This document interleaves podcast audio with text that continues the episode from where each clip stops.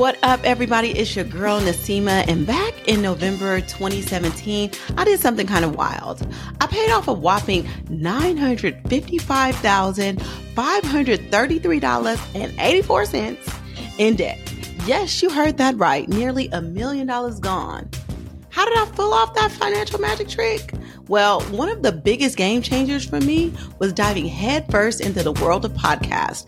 I soaked up every bit of knowledge from folks sharing their money journeys, and it sparked a real change in how I handle my own. So now I'm flipping the script, and I'm here to share my stories with you every Tuesday.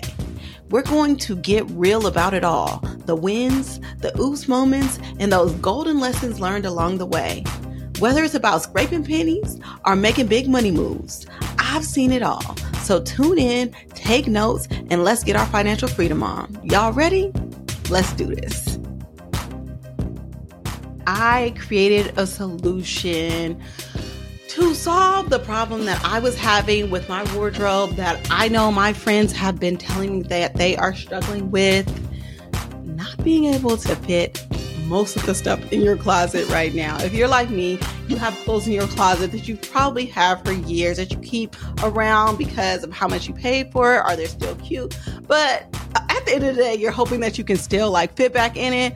It ain't working, sis. And so I have fluctuated about 30 pounds just over the last year. Obviously, I was pregnant, now I'm not pregnant but still like trying to lose that weight. So, not trying to commit to buying new clothes that I am going to probably not fit into next month. So, I created a way to keep me and you looking fly without putting a major dent in your pocket. And the best part about it is you can try it for free for a month. And after the first month, it is $50 a month for unlimited clothing plus free shipping. It's called Intentional Style Suite.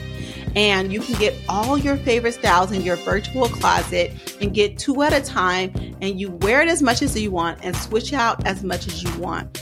You send the items back whenever you're ready. You just click that you're ready to send it back and you get items sent to you right away, even before you ship, put it in the mail. So you get free exchanges, free shipping, free dry cleaning. And the best part about it is there's no commitment cancel anytime. Head over to intentionalstylesuite.com and let me know what you think. So, I wanted to go over some things you should consider when you're buying a car. First of all, this is like one of the worst times in the last couple of years to buy a car. If you have to buy a car, I feel for you. Interest rates are sky high. These prices of cars are ridiculous. Like, I don't even know what's going on. But uh, yeah, I told you about my psychosis when I bought my minivan when I was pregnant that I don't even drive that I currently have on Turo. And with really good credit, I still got an 8% interest rate. And for me, I was like, okay, whatever. That was fine because again, psychosis, but also the price of the car wasn't that much. But for my last couple of cars, for my Tesla, the interest rate was 1.7. That's for my Model X. And I had a Model 3 and that interest rate was like 2.4. Uh, and I hadn't had an interest rate over 3% in years and years and years. So that 8% interest rate really was like, oh my God. But I figured I could refinance out of it. And I keep on going to my credit union like, when are the rates going to drop? And they're like, no time soon. Anyway, I feel for you if you have to buy a car, but car buying tips. First of all, have a price range in mind. Whenever you go to the dealership, they're always going to ask you, how much do you want to pay a month? Don't think about that. Think about the total amount that you want to spend on a car and you should get pre-approved by your credit union. And you guys know I don't really mess with bigger banks. I deal primarily with credit unions and recommend that you do too because they have better rates, better relationships, all those kind of things. So go to your credit union, get a pre-approval letter or go to a bank. I think last time I went like an online bank, I did Capital One last time for my car because I could get a quick pre-approval and then they showed me to the dealerships that I didn't even have to deal with all the BS. And so I did Capital One last time, but usually I go to my credit union and get a pre-approval. Anyway, so that's what I like have your pre-approval in hand before you start shopping for a car. But here are some other hard and fast rules when it comes to buying a car. So what car payment can you afford? So typically, like in order to not be car broke, you need to be spending less, like 15 to 20% of your take home pay towards your transportation costs. And that includes the car, the gas, insurance, and maintenance. Really, your car payment should be no more than 10% of your take home pay. So if you're bringing home $4,000 a month, you should be able to afford about $400 a month car payment.